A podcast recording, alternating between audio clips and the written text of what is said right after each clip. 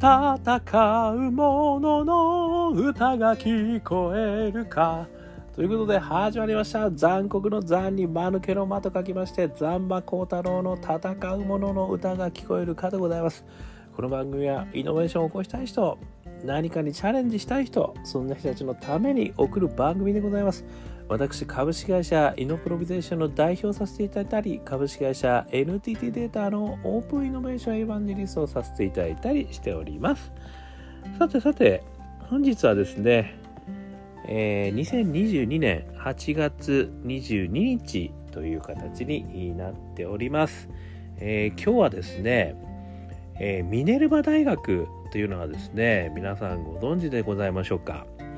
なんとですね世界の革新的な大学ランキング2022第1位だそうです。ハーバード大学でもですね MIT でもない。びっくりしましたね。そんなにすごいんですかミネルバ大学っていう感じだったんですけど噂には聞いていましたけれどもちゃんとですね私あの伺ったことがなかったんで今回ですねなんと NHK さんやっていただきました、えー入試というですね番組なんですけど入はカタカナですね。で試験の試入試、えー、4年で世界7都市を旅する大学。入試はハテナっていうですね、えー、2022年8月23日 NHK イテレ東京さんでですねこのミネルバ大学のお話されてまして私ちょっとひっくり返りましてですねそこから今回ちょっと考えさせていただいたのはあのまあ、イノベーション、ね、起こしたいもしくはイノベーター人材を育てたいといった場合にはですねやっぱ仕掛け作り自体がイノベーティブでなければいけないということをまざまざと教えていただいたということでございましてそんなお話をですねあのしてみたいというふうに思います。まずはミネルバ大学さんってどんなとこなのかということですね、この番組の中でお話しされてましたので、それ軽く紹介させていただいてですね、そこから私の感想、そして解釈、ね、こういったところをえー、お話ししてみたいというふうに思ってる次第でございます。でですね、このミネルバ大学、えー、ですけれども、えー、先ほどお話した通りね、えー、2022年世界の革新的な大学ランキング第1位ですよ。えー、合格率が2%だそうですね。これがなぜこんなに人気があるのかというところですね、ちょっと紐解いてみたいというふうに思います。私3つですね、挙げさせていただきました。えー、環境学習実践ねこのカテゴリーでですねちょっと今日はあのお話してみたいと思います。まず1つ目環境なんですけれどもまず環境がまずイノベーティブなんですよね。これは何かっていうと学生寮世界7都市に点在してるんですよ。これ意味が分かりませんよね。どういうことなんですかと。そうかと。確かにね今オンラインであの世界中を結んでね MBA コースとかあるなあそういう類ですねと思ったら違うんですよ。これがですねこの学生寮を4年間でみんなで転々としていくっていうとこなんですよ。これがすごくないですか？なので最初はねこれがねあのサンフランシスコにまあ本社あるらしいんですけどもそこからねもう世界中巡るんですよこれ7都市ロンドンベルリンハイデラバード台北ソウルブエノスアイレスここに少しずつみんな寮で暮らしていくわけですよね。ってことはですよまさに世界中の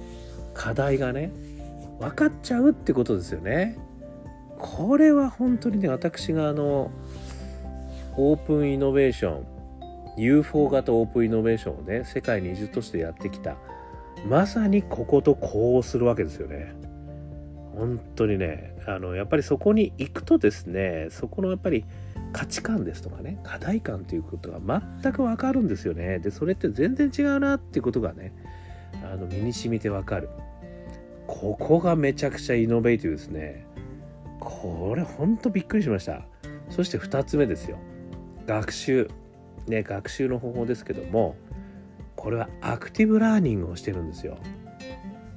アクティブラーニングって何かというとですねあのまあ基本的なディスカッションですね。で課題があらかじめ与えられていてでそれに対してみんな予習をしてきてそしてそこでみんなでディスカッションをすると。大体90分の授業らしいんですけれども先生がしゃべるのは10分。であとはみんなディスカッションらしいです。なので自分なりの考えをねみんなでこうお話ししながらさらにブラッシュアップしていくっていうねこういうことをですねやっていくのでこれまさに自らのあのまずは課題構築能力ですね。要は問いを立てるとよく言われますけどもそういった与えられたお題に対して自分としてはこういったやっぱり課題があるんじゃないかと思った問いを立てた上でそしてそこに対してこう解決策を考えていくわけじゃないですか。そしてさらにその授業の中でだいたい20人ぐらいらしいんですけど議論をすると。でそこで、ね、新たな気づきがあるでしょうし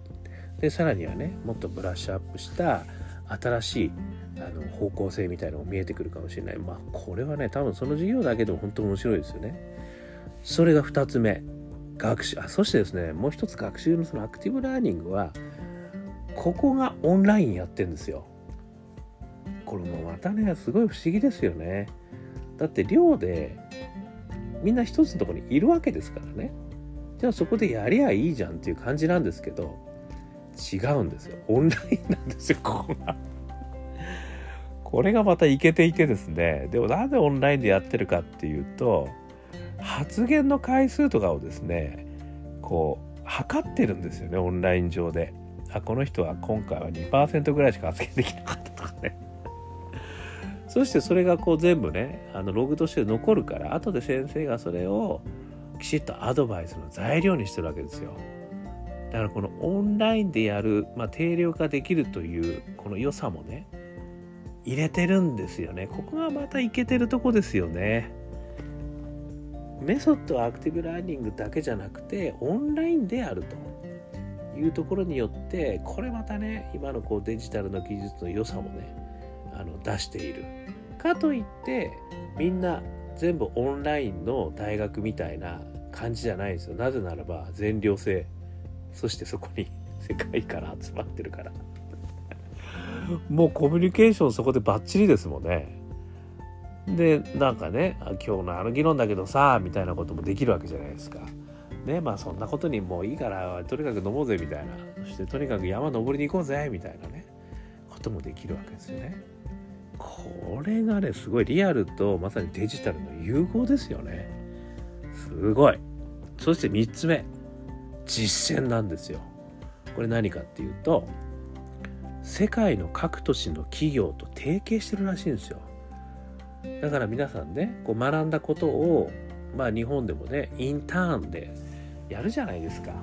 でそこでねあの半年ぐらいねあのインターンやったりしますよね。3ヶ月ぐらい行ったりインターンして。でその時にはまさにねそのインターン行ってる企業の課題をね一緒にこう解かせていただいたりね。あとはそこで、まあ、まさに新しい企画を一緒に立ち上げさせていただいたりとかやるわけですよね。そういうのはいろんなとこでやってるんですけど世界7都市の企業とやるってところなんですよ。これまたね先ほどお話した通りやっぱり企業にはね課題を解決するという役割があるわけですね。だからその企業でインターンをやることによってまさに世界の課題がね丸分かりになるわけですね。そしてそこの解決策をとにかく一緒に考えましょうねっていう場に立たされるわけですからやらざるを得ないわけですよね。だからそこで一緒にねしかもそこの企業のまあある意味ね国の人とやるわけですよ。だからここにはね風土とかいろいろあるわけですよね。慣習ですとか、まあ、もちろん言語もあるかもしれませんしそしてそこにおける課題感ですよね。そういったところですね。生で感じた上でそしてそこの人たちと一緒に解決をしていく。この実践ほど強いものなくないですか？これしかも世界7都市巡ってやりますからね。これすごいなと思いました。ということであのこの3つのねイノベーティブな仕掛け作りすごくないですか？1つ目環境。これ学生寮世界7都市に点在し4年間で全部回るんですよ。で学習アクティブラーニングもう10分ぐらいしか先生喋んないで全部準備してきた意見を交換するんですよね。そしてそれはオンライン化されていてオンラインのサポートもあるわけですね。数値的なサポートがあって先生もそれからさらにそこからアドバイスができる。そして3つ目実践。世界の各都市の企業の課題感国の課題感そういったところを解決するようなことをやらせていただくということができるんですよね。もうほんと史上最強ですねこれ。だからこそさっきこれねテレビの中で言ってましたハーバード大学を蹴ってまでこっちに行く人いるんですすごい。ということでですねあのもう本当感動の話なんですけどやっぱりここから思ったのが冒頭お話しした通りこうイノベーティブな人材を輩出する。でもしくはイノベーティブな案件を作る。といった時にはですねやっぱりそのイノベーティブな仕掛け作りがすごく大丈夫あの必要。もしくは仕掛け作り自体がイノベーティブでなければいけないという非常に良い事例ってちょっと上目目線になっちゃった。非常に素敵な事例なんですよこれ。もうそれがまさにその通りっていうことをねやってるんですよね。ちょこれによってですね私は3つのまあねこれもうちょっと私は言うまでもないですけれどもこれはね素敵なことがあるなと。1つ目はね世界中の課題を実体験できるってことですよね。さっきお話した通り。そして2つ目その解決に向けて実践経験を持てるってことですね。そして3つ目世界な多様な人とネットワークができるってことですよ。当然もう世界中からねミネルバ大学に2%の方向くぐってくる人が来てるわけですからそれだけでめちゃくちゃすごいネットワークですけどそれがもう世界中の各企業7都市の各企業と一緒にやれるわけですからね。そういうところでねもうものすごいネットワークできますよね。まあ会社だけじゃなくねそこ量がありますからその近所の人々ともねネットワークできるでしょう。これはもう宝物ですよね。どう考えたって。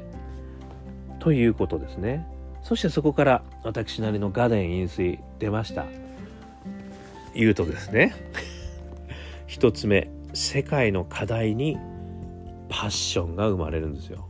ね、世界中の人たちとこうお会いしてアクティブランニングをして実践をやってる中に自分の中からああ俺はこういったことやりたいと思ってたんだよねってことが生まれる。これがパッションですよね。そして2つ目多様な仲間と共になんですよ。いろんな国々のやった人とやってますからこれだったらここの国の人とやりたい。もしくはそこに集まった仲間とやりたい。ね。そして3つ目世界を変える大義が生まれる。ということですよね。その課題をやっぱり俺はこういうふうにして解決していきたいんだとかそのこういった世の中を作りたいっていうことで仲間と一緒に始まるみたいなこういうことですよね。ということを考えるとあら不思議イノベーター3つのフレームがね浮かび上がってきましたね。パッション仲間大義これが生まれる仕掛け作りになってるわけですよ。恐るべしミネルワ大学。ね、ということでこのマイク・マギー学長がですね言われてたんですけど世界の問題をイノベーティブに解決できる人を作っていきたいんだというふうに言われてこれはまさにミネルバ大学のマギー学長の大義ですよね。この大義に向かって仕組み作りが行われてるんだなってもね本当に感動しまくりました。ということでねやっぱりミネルバ大学のこの仕掛け作りの中に3つのイノベーターフレーム。でもう眠ってますね。というところですよね。そしてイノベーションをやるためにはですね仕掛け作り自体がイノベーティブでなければいけない。ということがねよく分かったということですね。そしてもう一つ言うとするとですねこの仕掛け作りというのは常にアップデートしていかなきゃいけないっていう宿命を持ってるんですよ。ここがねまたこの後ねあのどういうふうにアップデートしていくのかっていうのをね私すごく楽しみです。ですのでこのミネルバ大学のこの出来上がってるね仕掛け作り。これが今後ですよ。どういうふうにアップデートしていくのか。これね間違いなくアップデートしていくと思いますよ。ここまでの仕掛けを作ってる人たちですから。また逆にアップデートしていかないとまたね他の新たな仕掛け作りがねどんどん出てくるなっていうふうにも思うわけですよね。これこれからの楽しみポイントでございますね。というふうに、えー、私はもう全くもって感動しねこれがねやっぱりあの我々イノベーションをね起こしていきたい人たちにとってはやっぱり仕掛け作り自体をイノベーティブにしていく、ね、それがすごく大事なんだなっていうことを学ばさせていただいた、えー、お話でございました。少しでも参考になりましたら幸いです。ということでアンカー .fm 毎日話してますんでよかったら登録してください。そして、えー、Facebook ね、 LinkedIn いろいろ SNS やってますからコメント寄せていただけたら嬉しいです。そして元気がなくなったなと思ったら我がアカペラグループ香港ラッキーズの中年ワンダーランド。ウェブページで中年不思議国と検索していただくとストリーミングサイト出てきますんで元気が出ますんでぜひとも聞いてください。そして最後に一人からでもイノベーションはできるぜということを書いた本オープンイノベーション21の秘密これも電子書籍、リアルの書籍売ってますんで、よかったら見てみてください。ということで、今日も聞いていただきましてどうもありがとうございました。それでは皆様、頑張りましょう。また明日